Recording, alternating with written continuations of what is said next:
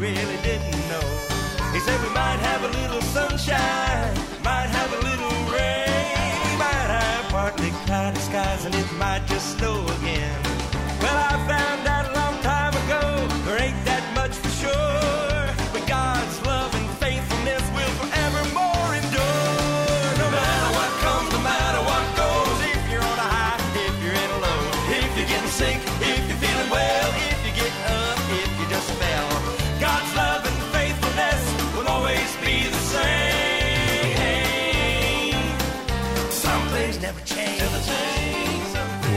guess what? It's the Powell to the People show where civility is always in style. And this is the first day you're with us. We're so excited about having you join us for Powell to the People.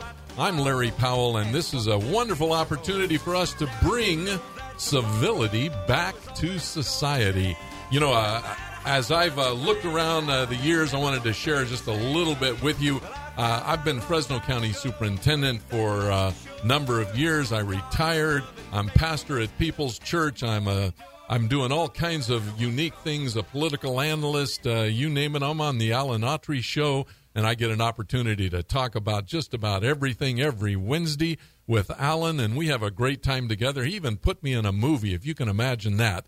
I played a pastor in uh, his movie, and I'll tell you what, uh, I'm having the time of my life. A lot of really good things are happening, and this, guess what? This is January 1st. Uh, new year 2022, and you're joining us for the very first Powell to the People, where civility is always in style. And you know what? I get a chance to to talk about quite a few different things, but we're going to talk about religion. We're going to talk about politics. We're going to talk about communities. We're going to talk about sports, education, technology, you name it. And guess what? You just heard Mark Lowry, who has one of my favorite singers uh, with the Gaithers. And he's a comedian, a singer, and, and done some really good stuff. But uh, that song is Some Things Never Change, and what never changes is God never changes. And wow, how powerful that is. And uh, that's been a, an influence in my life for as long as I can remember. And uh, I'm just uh, thankful to having had uh, parents that loved me, helped me understand that faith was a key component of what was going to happen in my life. And uh, I wanted to share just a couple of things about me so that you know what's going on. Uh, many of you know me, uh, having been in Fresno almost all of my life. I had polio in 1949, and I'll tell you what, it's one of the best things that ever happened to me because I don't limp up in my head, I only limp in my leg. And I got a chance in my career, 43 years in education, to talk to kids that nothing can keep you down. Do everything you can to be as successful as you can, and don't worry about those things that are tough challenges because I'll tell you what, uh, there's a way around just about everything. Now, I don't run the 100 yard dash, but I can drive it, so who cares? And uh, I'm telling you what, we're going to talk about civility today. I've got a great guest that'll be joining us in just a little bit. Uh, Jim Cecy pastor, uh, who is just an amazing individual, Campus Bible Church, been a longtime friend. And let me tell you, one of the bright guys in Fresno. And I love what he shares with his congregation.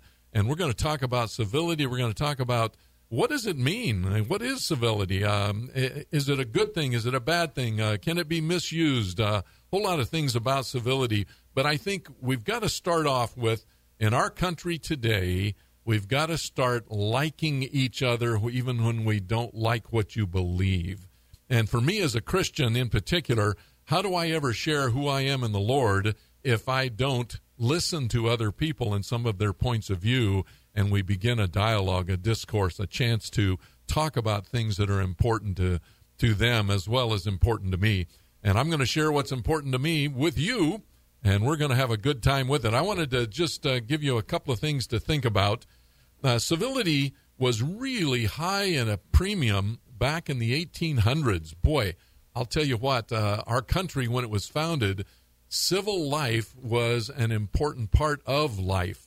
And when you look back in the 1800s, when we first had our, our first presidents and uh, the succession about the next three or four presidents, civility was the way you were measured. You were either civil or you weren't. Um, and you literally could be kicked out of everything in society if you weren't civil. It was a part of who you were.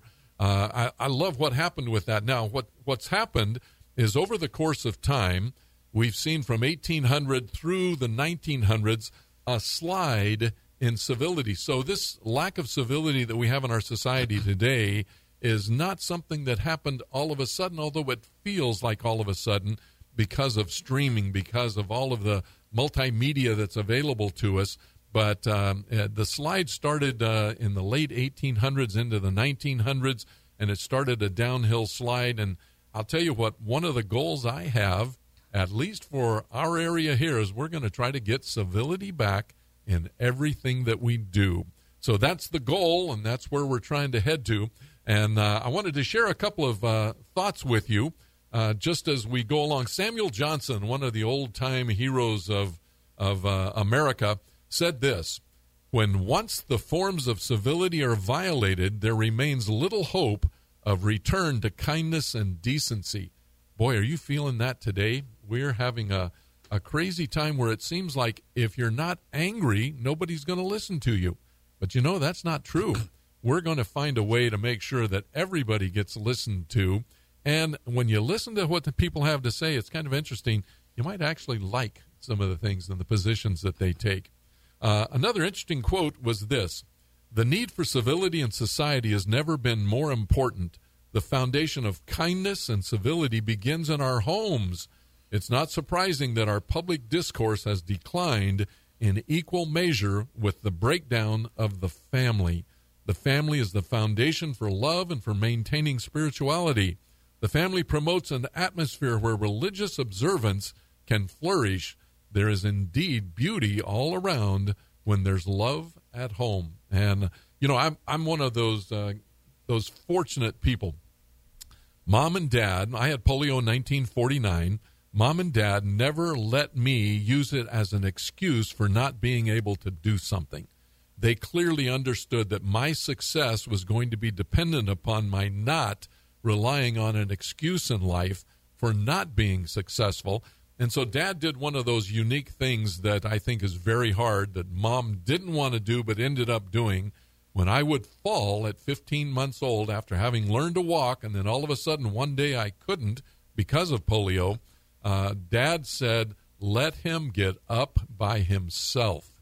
And you know what? As a result, I've been able to do that for 72 more years in addition because I didn't think that I needed somebody to help me up all the time. And what a what a wonderful gift of love that was from my family to give me the the blessing of realizing that no matter whether I had polio or not, I could still be successful. I could still get up. They gave me such a sense of who I was and who I was in the Lord that it just made my day from that day forward. And I've had 72 plus years. I'm now 73 years old. 72 plus years after polio of just feeling like, wow, I have been blessed. And then mom wanted to pick me up, but dad said no. And mom was listened to what he had to say. And uh, I know it was really hard on her because she's one of these that uh, Everything about me she has loved from the beginning. I've been so blessed. Mom, I don't think, has missed any program I've ever been on, any sports activity. I wrestled in high school and college. I had the opportunity to do all kinds of things. Uh, was student body president. And I got to share with you what mom did for me that was absolutely fantastic. I ran for student body president McLane 1965, and uh, I got elected and uh, she was in the parking lot at McLane Stadium listening to the speech that she helped write. And it went something like, I promised to kiss all the babes, um, babies. Uh, I mean, she had us laughing. That whole stadium, 3,000 kids at the time, and it was only 10th and 11th and 12th grade. Uh, we were laughing, and she was listening to this thing. We, she went home after the speech, and it was really fun because I walked in and I said, Mom, I got elected student body president at McLane High School. And she gave me a big high five and a hug. And she took the dish towel and said, Larry, your turn. I'll never forget the lesson I learned from that that when you have something spectacular happen to you, don't let it change who you are. Stay who you are. Uh, boy, that was a great lesson in life. I learned that you know, uh, achieving something doesn't make you better than you are.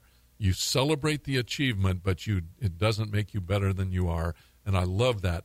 Here's the dish towel. Your turn. She did something really special for me with that. And she, you know, the interesting thing, she did that for all the kids. Dad had another thing about him that was absolutely spectacular. He's no longer with us. My mom at 97 still is, but uh, Dad uh, did all kinds of things for us. But one of the things I remember most is he made us special and unique, each one of us in the family. There were four of us, three boys and a girl. And for me, I was the oldest, and nobody else could be the oldest. The next one, Steve, was the second son of a second son. My dad was the second son, and so Steve became the second son of a second son and never had to worry about having a, a, unique place. He had a unique place. I couldn't be the second son of a second son. Dad had this unique ability. Then my sister, the next one in line, was the only girl. Well, let me tell you, there were three boys and one girl, and we were clearly outnumbered. There was no doubt she was in charge. And then we have the youngest, and that's my brother Randy. And uh, Randy was the youngest, nobody else could be the youngest in the family. So, what happens really uniquely is this Dad created for each one of us a unique position that nobody in the family could have except us. I learned very early I was important, and so were all of my siblings. You're listening to Good News with Larry Powell and the Powell to the People show where civility is always in style. This is KXEX 1550 AM.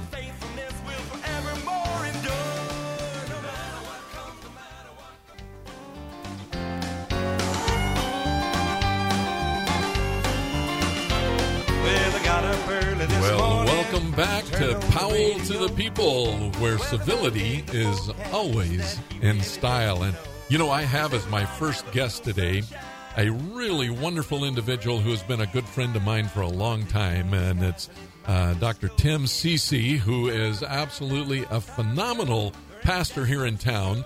Uh, you know, I, I mentioned that uh, you know he's been uh, involved in in church ministry for an awful long time, but he has just a great sense of humor too, and I think a, a lot of folks who know him uh, get ready for the, the unique nuggets that he gives you, but they also get ready for the humor that he has. And so I want to introduce to you my friend, Jim Cecy. Jim, uh, welcome to the show. Thank you so much, Dr. Powell, Pastor Larry, dear friend. I am so excited for you, for this new program, but also to enter the new year with you. Oh, isn't it good? January it's 1st, 2022. Amazing. You know, when the Jews celebrate Rosh Hashanah, or the head of the year, they always cry out, Baruch atah Adonai melech ha'olam, blessed be the Lord our God, King of the universe. And they end that time by saying, Baruch Hashem Adonai, blessed be the name of the Lord. Wow. And, and it's a great way to remember because they see it as a time of reflecting, a time of rejoicing, yes, but also a time of repentance. Wow. And so that's why I love New Year's. New Year's is fantastic. It's a great time. What a great thing. Not only do you make I don't call them resolutions. I call them perhapses. exactly, exactly. But tell us a little bit about yourself. Like, where'd you grow up, and uh, That's what's your great. history? Well, I was a premature baby. I, I didn't have polio, but I Yeah. was at the time in 1950, at a time when they thought babies would die, yes, and so I was in an incubator for six weeks. Wow. They didn't even give me a name. is that right? Uh, but God had a different plan. Yeah. In fact, I was at a Salvation Army hospital, and the nurses and doctors laid hands on my incubator and prayed for this four pound, shriveled up little boy that God would save him for Christian service. wow, Friend Larry, I didn't know that until I'd been in the ministry for five years. is that right? And that story came out then. That's when that came out. Wow. God has his hand on us. Yes. He incubated us before the foundation of the world. Yeah. So I'm blessed. I wasn't raised in a Christian home. Uh, I came to Christ when I was 21, standing in a gutter, 32nd Street, San Diego, California. Wow. On the day that I get out of the U.S. Navy active service, I just come back from Vietnam. I was on my way back to Santa Cruz County, where I was raised, Yeah. and uh, never looked back. Were you at the Naval Training Center? I was at the Naval Training Center Yeah, down you know, there. I wrestled down there one time. They had a big open tournament at one time, Yeah. and I wrestled in the Naval Training Center. But uh, great place. So you got out of the Navy. Right. I wrestled down there too, only this time with God. Yeah, I hear you. For all the time I was in the Navy, I wrestled with God. Wow. You know, Lord, if you're real, show me. Yeah. And boy, did he have to. But I went back to Santa Cruz, began ministry in 1974. 74. 74. Wow. Uh, went on to seminary, graduated from Talbot Theological Seminary. Yes. Um, after my college degree at San Jose State, one of our rivals here in Yes. Fresno. And then I um, went on to get my doctorate from Western Seminary and came to Fresno in 1991. I often would say when I first got here, it's not the end of the world, but you can see it from here. I can't believe I moved from Santa Cruz, Surf City, USA, Yes. to Fresno. So I put a gun rack in my Volvo, and I You tried to become part tried to us, fit huh? in, if you will. But but uh, That's been 30 years ago. yeah, I've been serving here uh, first for five years as a pastor at large while I started Jaron Ministries of Yes. training pastors. And then I came to Campus Bible Church, originally Campus Baptist Church, Right. in 1995. And Wow. uh, I, I love it. I love Still love it. And so far, they've they've kept up. Well, they love and- you too. and I know that. So. I hope so. I So- know that. But they'll whisper in my ear someday and say, Yeah. "It's time to go out to pasture." We'll see when that is. Well, I'll tell you what, it's so exciting to have you here um, because you and I talk about civility a lot. We talk about, uh, you know, how important it is to get along with people. Uh, and that doesn't mean that you don't give your message out. You're still going to say things that may somewhat irritate folks, but you can still be agreeable while you're, you know, uh, when you disagree, you can still be agreeable as people and still get along. And I know in America right now and in churches, churches get kind of a bad name. Uh, we get painted in some ways that I don't think are, are completely fair because your church and my church at People's Church, we do a lot of really good things in the community and for the community. And we want to make sure people understand we're not just four walls sitting at a certain location and saying, for, uh, you know, great information, come to us. Uh, but we're saying we want to go out to you as well. And we do that. And uh, I, I just think that uh, civility is something that, as our listeners understand what it's all about, I, I think you can grab it and it can become a part of you, and you can understand we can disagree and still like each other, and we might learn something from each other as well. Amen. And it actually has to go all the way back. Uh, the word civility comes out of the Latin civil, civilis, Yes. and to be incivil, you know, to incivility comes out of incivilis, but it really means to either act or not act like a citizen. yes. Yes. That's the root of that. And I love just a reminder in the book of Philippians, chapter 3, verse 20, where the Apostle Paul tells believers in Christ that they are citizens of heaven.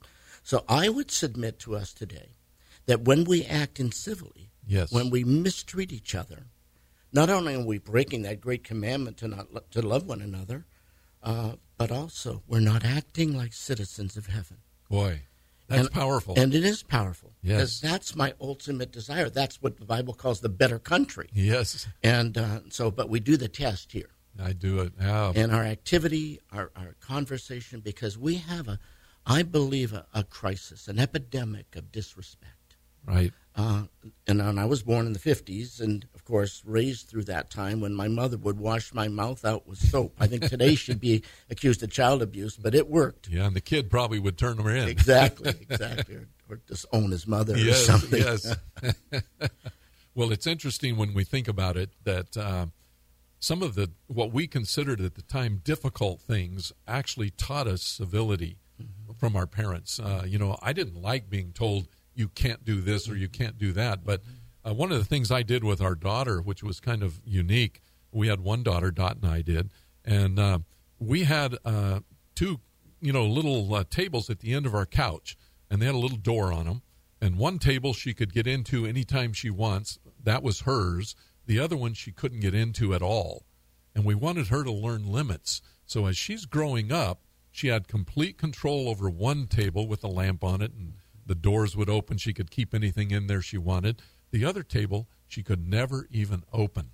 I wanted her to understand that all of us in life have limits, but we also have areas of responsibility. So it was her responsibility to keep hers clean. She kept the doors closed. She could take things out, but she had to put them back, but learn that there were limits. And then when it came to dressing and getting uh, ready for school, fortunately, Caitlin got up on her own from the very earliest. We never had to wake her up. It was one of those uh, amazing blessings God gave us. But we would lay out a couple of different kinds of things to wear. one that was more like what she wanted, one that was more like what we wanted, but we were willing to live with either one Hmm. so that we didn't have this fight. We didn't just say, okay, Katie, go get something on, then come out and we'll tell you whether we like it or not. We gave her parameters within which to learn. And as a result, she became a really good decision maker because she learned what was good, what was bad, what that kind of thing. But we didn't set her off on her own to make those decisions. We gave her a safe environment to do that. And so she grew up with this strong sense of uh, taking care of other people, of making good decisions. She's an amazing special ed administrator teacher now, has four kids, doing really well. She adopted two of them that had uh, meth mothers. Uh, she has this heart that is amazing. And we saw that develop as we gave her rules, but we gave her liberty at the same time. And that was absolutely amazing. What was it like for you when you were growing up? Well, I wasn't growing. I didn't grow up in a Christian home. Um, my father had left my mother with six kids, Wow. and so we pretty much ran the streets. Yeah. Um, and she worked two jobs. I'm just have great respect for her. She's now with the Lord in heaven. But I remember seeing blood on her hands and knuckles just from washing floors, so that she would put us through private schools. wow. Uh, what an amazing lady. And raised six kids. Um, eventually, uh, when I was 11, I moved to Santa Cruz to live with my father. Uh, those were tumultuous years. Those were tough years. Sure, course. Uh, sure. For an 11 year old to now live with a father that he didn't know and then to go through all that. And he died when I was 19. Wow. Um, So you had just a few years. so just him. a few years, and, Yeah. and they were tough years. I think he didn't quite know how to be a father. I didn't quite know how to be a son. Sure. But in the midst of all of that, Larry, there was a high structure of requirement for manners. Hmm. Uh, in the midst of the chaos, Yes. there was still that sense. I was taught when a woman enters a room, you stand up. Right. I was taught you open the door for the woman. I was taught that you you don't mouth off to mother. I was taught that. Yes. In fact, when my daughters, I had three daughters, um, and when one of them talked back to her mother, she was about 17, I looked at her and said, Don't you talk to my girlfriend that way. Oh, I love it. You know, and there's that sense to where I think we're in crisis today because I don't know that manners instruction is really happening. Right.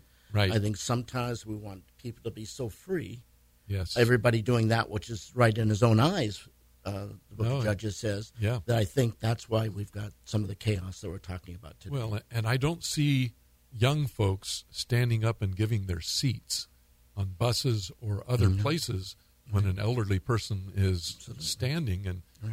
it, it changes you and how you react when you do that. When you you take care of somebody else.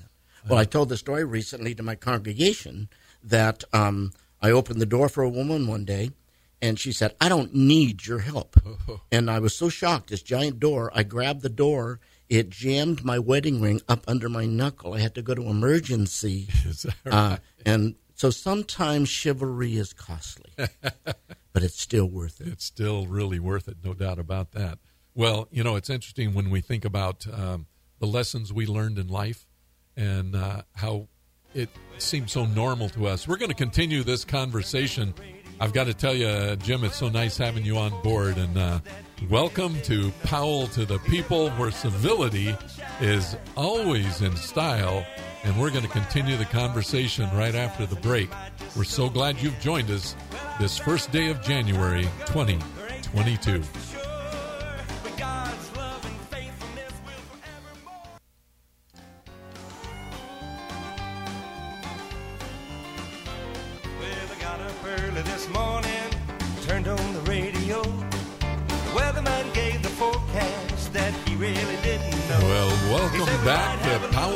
The People, where civility might have a little is always in style. And uh, we're so excited you're listening to 1550 KXEX uh, radio.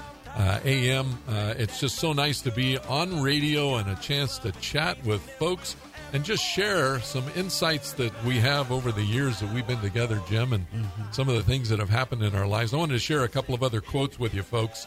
Um, one of the interesting things uh, that came out of Cullen Hightower, he said this After our ages long journey from savage, savagery to civility, let's hope we haven't bought a round trip ticket. Boy, isn't that the truth? Uh, that civility, we didn't become civil after being uh, a little bit out of it uh, and then we're heading back. But civility is not about dousing strongly held views, it's about making sure that people are willing to respect other perspectives. Uh, Jim Leach. Uh, I love what happens when we look at some of these famous quotes on civility. One last one, then Jim and I are going to resume our conversation. This was from John F. Kennedy. So let us begin anew, remembering on both sides that civility is not a sign of weakness. Boy, I like that. Uh, you know, uh, sometimes you you think, uh, well, I'll just keep quiet and uh, not say anything, but civility and, and expressing your point of view is actually a healthy thing for you physically, health wise. It's healthy for our community. It's healthy for families. Uh, I th- I think about the times that Dad came home and was absolutely exhausted from work. But about 5:26 every day, I could sit out front, and I knew coming around the corner was going to be my father in his car, and we were about to have a good time. Uh, it didn't matter what was going on. My experience was never one of frustration. He never frustrated the kids. It was always one of love. It was care. Uh, Dad was an amazing individual. He's been gone now for six years, but uh, that 526 waiting for Dad to come home was uh, a fantastic experience. And I realized how blessed we as a family were. Uh, I never saw mom and dad uh, ever argue with each other. I mean, they loved each other, and it was very obvious. Now, I'm sure they had disagreements, but it was out of my sight. I'll tell you one thing they did that gave me a good sense of life was going to be good, and that was as I got older um, and was gone, dad and mom had a packed suitcase that was under their bed in case somebody called and wanted to go someplace. They could say, We're in. They grabbed the suitcase and they were off and running. So I learned some really good lessons, which I'll share with you folks over the years. But uh, I love what mom and dad did. They were a great example of what to be, how to care for people, care for the kids. Uh, it was a great, great time together. So I had a wonderful experience. And you know, our paths were so different. Yes. Some of your listeners may know that my name, Cecy, is a made up name. Oh. My Italian name is Cecacci, spelled Cecacci. C E C C A C C I, and so Ellis Island or whoever changed it so it could be pronounceable. So you are one of those that that I am- actually happened to. I, I am one of those. wow. I think. Yes. We who knows? I mean, family history sometimes get distorted through the various cousins, right? Sure. But my other family name is Capone. As in Al Capone? Al Capone was my second cousin, Wow. and so when we talk about civility, Yes. It was it was Al Capone who said we get a lot more done with a kind word and a gun than a kind word. So even though my family wasn't connected to the mafia, we were influenced by that culture. Sure. My father was a womanizer, his father was a womanizer, and so we didn't have that family system. Wow. But but the strain through all of that, if you will, the vein was respeto, was respect. I love the Spanish culture where you see someone and they get close and you say con permiso, Yes. you know, with with permission. Uh, I don't ignore your personhood. Yes. Well, that's very much the Italian culture as well. I don't ignore you. I love it. You show respect. Yes. So even in the midst of the corruption, uh, but it's not that we had all this civility. You know, we we were pretty intense about calling out people Yes. as a family. But something in the midst of that, I think my mother's love for God was that vein that kept us, if you will, with some sense of civility. Uh, my brothers and I, my sisters and I, are very polite people Wow. in the midst of that. Oh, we had our mouthy times. That's a requirement if you're Italian. Sure. But but the truth is, there was that. So I say that even though our paths were different, Right. there was still a cultural mandate that I think came out of a biblical mandate, influenced perhaps by ancestors who knew Christ. And so I say that because I there's hope. Yes. I don't get to blame, like you don't get to blame your polio. I don't get to blame, you know, that I've got Capone blood running through me, Sure. therefore I want you dead. You know, I get to say, I've got the blood of Christ running Wow. through me. Wow. I want you alive. Amazing story when you think about from Alcatraz to San Diego Mm-hmm. and out of the Navy and God calling you. You bet. You know what? What a, a unique opportunity to share with people that it doesn't matter where you came from; it's where you're going and what you do with your life with Mm-hmm. the Lord. And I have more in common with you Yes. than I do the Capones Yeah. because we're blood. Wow. So I think what our conversation is today is we're talking to people who are blood relatives. Yes. Yes. and and who care. Absolutely. And I think that we can cry out once again for manners to prevail. I think we can cry out today for civility, as you say, to be important. I I think we really can do this, and we shouldn't give up on a culture. We're told that the that the 2010s were the death of civility in Yes. America. No, it's been dying from the beginning yes. Because there's sin in all of us. Yeah. And so I want to just be a part of a revival of respect. I love what you're saying there. Um, that civility in America is not dead. That we have an opportunity to really reinforce it. And for me, it starts with um, my faith in the Lord, but also with what He did, giving me a family, and and so many lessons that I learned from family that were very valuable. Lessons I hope I passed on to my daughter, and lessons I see her passing on to her kids. Uh, she has four of them. They're six, eight, uh, 12, and 14. And, you know, when I, when I go over to their house, they treat everybody who comes in with respect, with joy. They're glad to see us. I mean, it's an amazing thing to see. And, and sure, they have their times when they're a little wild and they're, they're making a lot of noise, but it's never out of sorts. Um, Katie has done, and Brandon, my son-in-law, they've done an amazing job with their kids, and their kids respect everybody they come in contact with. It's it's phenomenal to see that. You know, I often travel to other countries. I've been in 30, 35 countries, and uh, it wasn't too long ago I was in Romania, which is in a very Italian culture. Okay. Remember, that was the outpost of the, Oh, of yes. the uh, Roman Empire.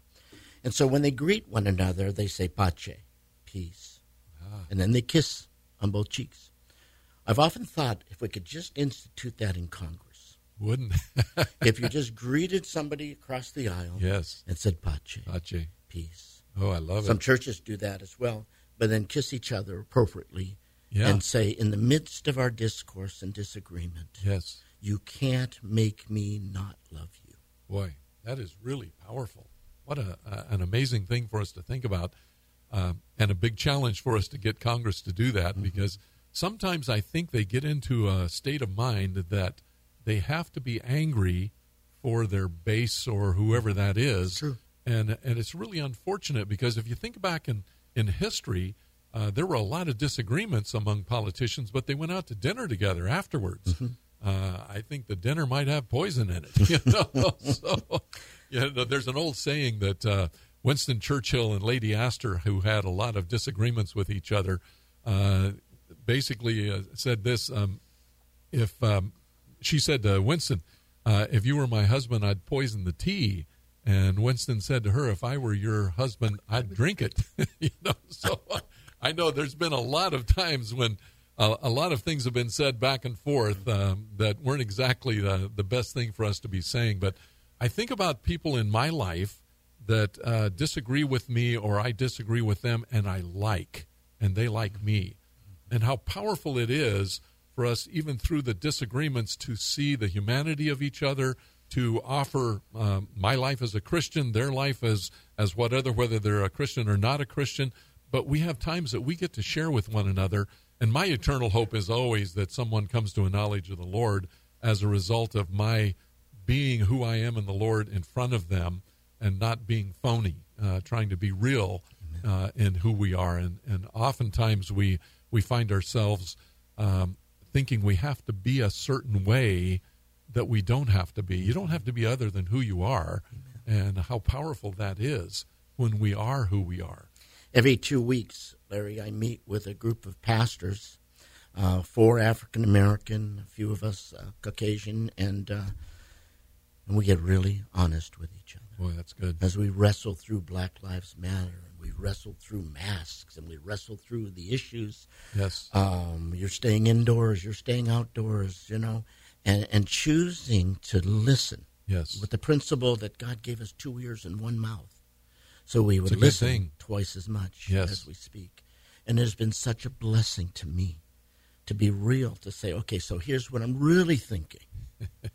here's what I really wrestle with, with what you're saying or trying to say. Yes. And then to be able to say to those beloved brothers, I don't understand. I've never driven while black. Yes. You know, I've not spent a day as an African American. I don't understand. Right. Don't expect me to understand. Just tell me what you're thinking so I can appreciate what you're thinking and saying. But I'll never truly understand. The same Right. way I'll never truly understand my wife. You know, there's only two ways to understand a woman. Nobody knows either of them.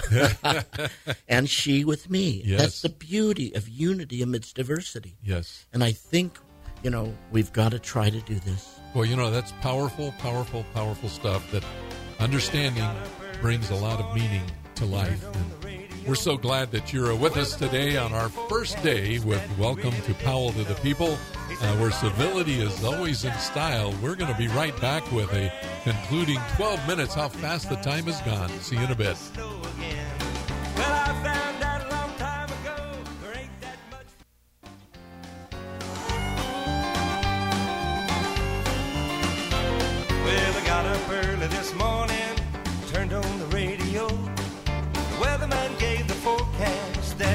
That's right, folks. You're back at Powell with the "Might have a People. Powell to the. People, where civility is always in style. And we- we've been having a great time this morning on our very first show with Jim Cecy, pastor, uh, who uh, is just a good friend of mine and uh, has just a, a great perspective. And I thought, starting a new year off, Jim, you've got some uh, words that I think are really going to be valuable to us out of Philippians. Uh, you know, and and it doesn't matter whether you're a Christian or not a Christian at this point. Uh, these words, I think, have some powerful meaning for you and uh, can touch your heart in a way that will make you a better person. So, Jim, why don't you share with us just a little bit of what you got on your mind? You realize that recently a Republican congressman that was an evangelical and a Jewish Democrat suggested that somehow we get a pact going on. Spent thirty thousand dollars to try to have a civility pledge in Congress. Wow. Only three people signed it the two originators and one other. Because the truth of the matter is that civility is a heart condition. Yes. It's not a behavior. It's really not learning good manners for the sake of impressing people. You know, Jesus said, out of the heart of men proceed these things the incivility and the civility, out of the heart. Well, Paul knew that. So here's the Apostle Paul in jail, unjustly. Had every right, perhaps, to write his congressman or senator to appeal to Caesar, if you will. Yep. Every right to write a blog of complaint Incivility. Be basically normal. just being critical and Yeah. drawing attention to himself and mercy toward him.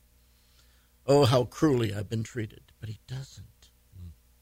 He ca- talks in Philippians about the joy of unity, the whole theme of the book, about rejoicing in the Lord, and then he adds a caveat always. Hmm. I don't like that word always. I don't mind rejoicing in the Lord when I feel like it. When it's going good. Yeah, but that word Yep. always just uh, you know don't throw that at me. But then in the fourth chapter, this very familiar passage, in which he lays out a filter.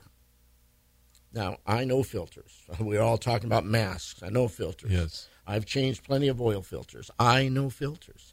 We say to one another when somebody's inappropriate, filter, Yep. muzzle it. Well, Paul says it this way finally, brethren, whatever is true, whatever is honorable, whatever is right, whatever is pure, whatever is lovely, whatever is of good repute, and if there's any excellence and anything worthy of praise, and then he says, dwell on these things. Another text in the Greek says, let your mind dwell on that. Why? Because we have the mind of Christ Yeah. which means that when we're in Christ and have trusted in Him alone for our salvation, we can think the way Jesus thought. We can do what Jesus did. We have the heart to do that. We just choose to rebel against that Holy Spirit inside of us. So, what's important about this is that every one of these attributes, eight of them, is a filter. A- And they're award winning. Larry, I was um, in the U.S. Navy and went to Vietnam and uh, received some medals that are appropriate for Vietnam vets. But a couple of years ago, I'm 71 now. That's been 50 years ago. I received two more medals, of Wow. which I didn't know about.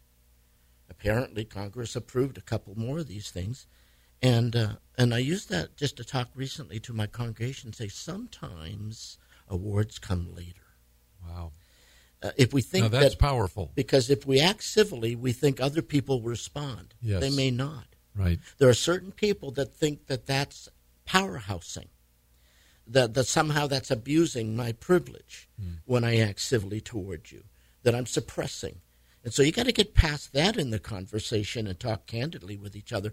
And that's what Yeah. Paul's saying. So if we have the grid that I want my speech to be award winning, not the award from people, but from the one who we love and serve. Mm-hmm. And that becomes the standard. So thinking, whatever is true and lovely and right and of good repute, if it's excellent, if it's worthy of praise, then say it. And if it's not, don't. Wow. You know what? Uh, that that almost goes counter to what we're we're seeing today. And uh, I wish everybody could read Philippians 4 and get an opportunity to to concentrate because uh, once again it changes you individually inside and how you respond to people because is it lovely and of good report and excellence if I'm blasting somebody? It's not. Uh, I, I can state my position in a way that does not put other people down because uh, we've always, you know, kind of lived this life that uh, for me to go up, somebody else has to go down. And how untrue that is, especially among believers and folks who love the Lord, the, the exact opposite. The first shall be last, the last shall be first. And it's a Janusian philosophy, reconciliation of opposites. Uh, and the opposite thing actually works. You know, to live is die, and die is to live. And uh, it's a whole different kind of thing, and it's a, a reframing how we think. And I, I really hope that our, our listeners uh, will share with folks uh, not only that we're going to be on Facebook and we're uh, other streaming mechanisms, but today's you know session together, I, I think has been really powerful to to talk about civility. That we don't use civility as a club to keep you from doing something. We use civility because it's the right thing for us, and uh, and we don't club somebody over the head. Well, you're not being civil, so I don't have to be civil. Um, I'm civil no matter what you do, you know. And I think uh, if we started doing that, can you imagine what our city uh, council meetings would be like? What uh, some of our Congress meetings would be like uh, if we started talking to each other like we uh, we disagree but actually like each other? We we get along. That would be amazing.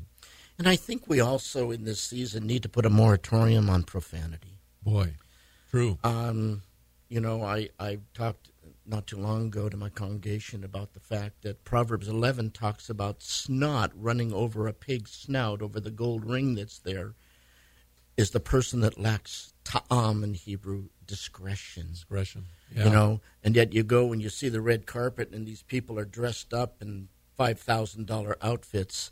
And the moment they open their mouth, all I visualize is snot. Yeah.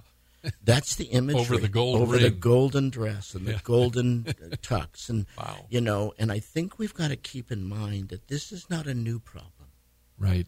It's it's an age old problem, and we will battle it until the day we die. Absolutely. And and but it's a winnable battle.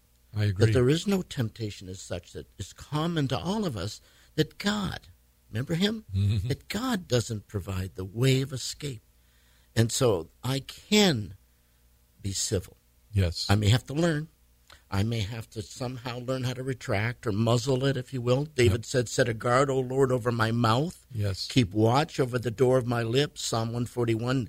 In other words, Lord, put a giant angel with a war club right next to me. and the moment I start to think about saying something that Yep. doesn't represent Philippians 4 8, then let the club fly. Yeah. You know, I have a saying that uh, a word once spoken can't be retrieved, and even though forgiven is not easily for- forgotten, so guard your words. And one of the things that I, I try to teach the grandkids is that you can't get that word back once it's out. And even though they do forgive you for it, uh, it just lingers. It- and and if they're really negative words, Right. they just hang on and on. And bet. and I, I, you know, whenever I uh, speak to the public and do uh, different talks, it's interesting how many times I'll ask this question: How many of you remember something that a teacher or someone important in your life, your parent, said to you that made you feel less than you should be? Amen. And you know what? Universally, hands go up throughout the entire room Mm-hmm. because everybody seems to have had that. So, uh, we have to guard our words. And if we're going to be a civil society, it's really important. And, and for me, not only as a believer, as uh, loving the Lord, uh, but freedom in our country is dependent upon us being civil to one another. Um, I, I, love what uh, Nelson Mandela said. He said, Freedom without civility, freedom without the ability to live in peace, was not true freedom at all. Boy, if you don't have civility, you don't have freedom. Uh, Do you remember what the Apostle Paul also said when he's still in that same prison, that house arrest, and writes another epistle? Uh, and that was the Epistle of Ephesians, mm. in which he says in chapter 4, he says, Let no unwholesome word proceed from your mouth. The, the word sapros is the word for manure. Gotcha. Let no. In fact, it's actually the word for when maggots would get on the tunic of the high priest as he's sacrificing the bulls in the wow. heat of the Mideastern sun. Yeah. I mean, imagine the image. And he says, Let no unwholesome word, putrid, foul smelling, maggot infested word proceed from your mouth. Then he describes it. He said, But only such a word as is good for edification. So you ask yourself, will it build the person up? Yes. That's according to the need of the moment. Secondly, is it timely? Do I have to say it now? Because I don't always have to say what I want to say. Exactly. Sometimes I have the privilege of not saying what I want to say. And then he says that it gives grace to those that hear. Wow. That it's a grace gift. So, does it build up? Is it timely? And is it a gift? Because if it's not, it's a putrid, foul smelling word in the mouth of a holy God.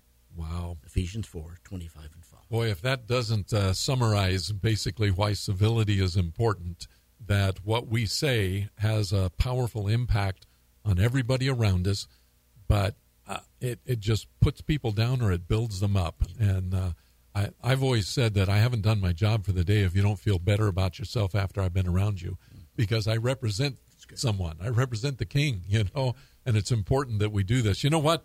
Folks, it's uh, been such a nice time to spend the last hour with you.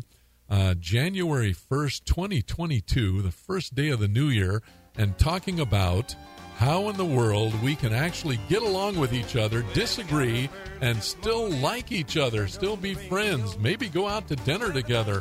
But boy, families, talk to your kids, tell them it's important that you treat each other with respect. It's important that you you know, find a way to get along in these crazy times.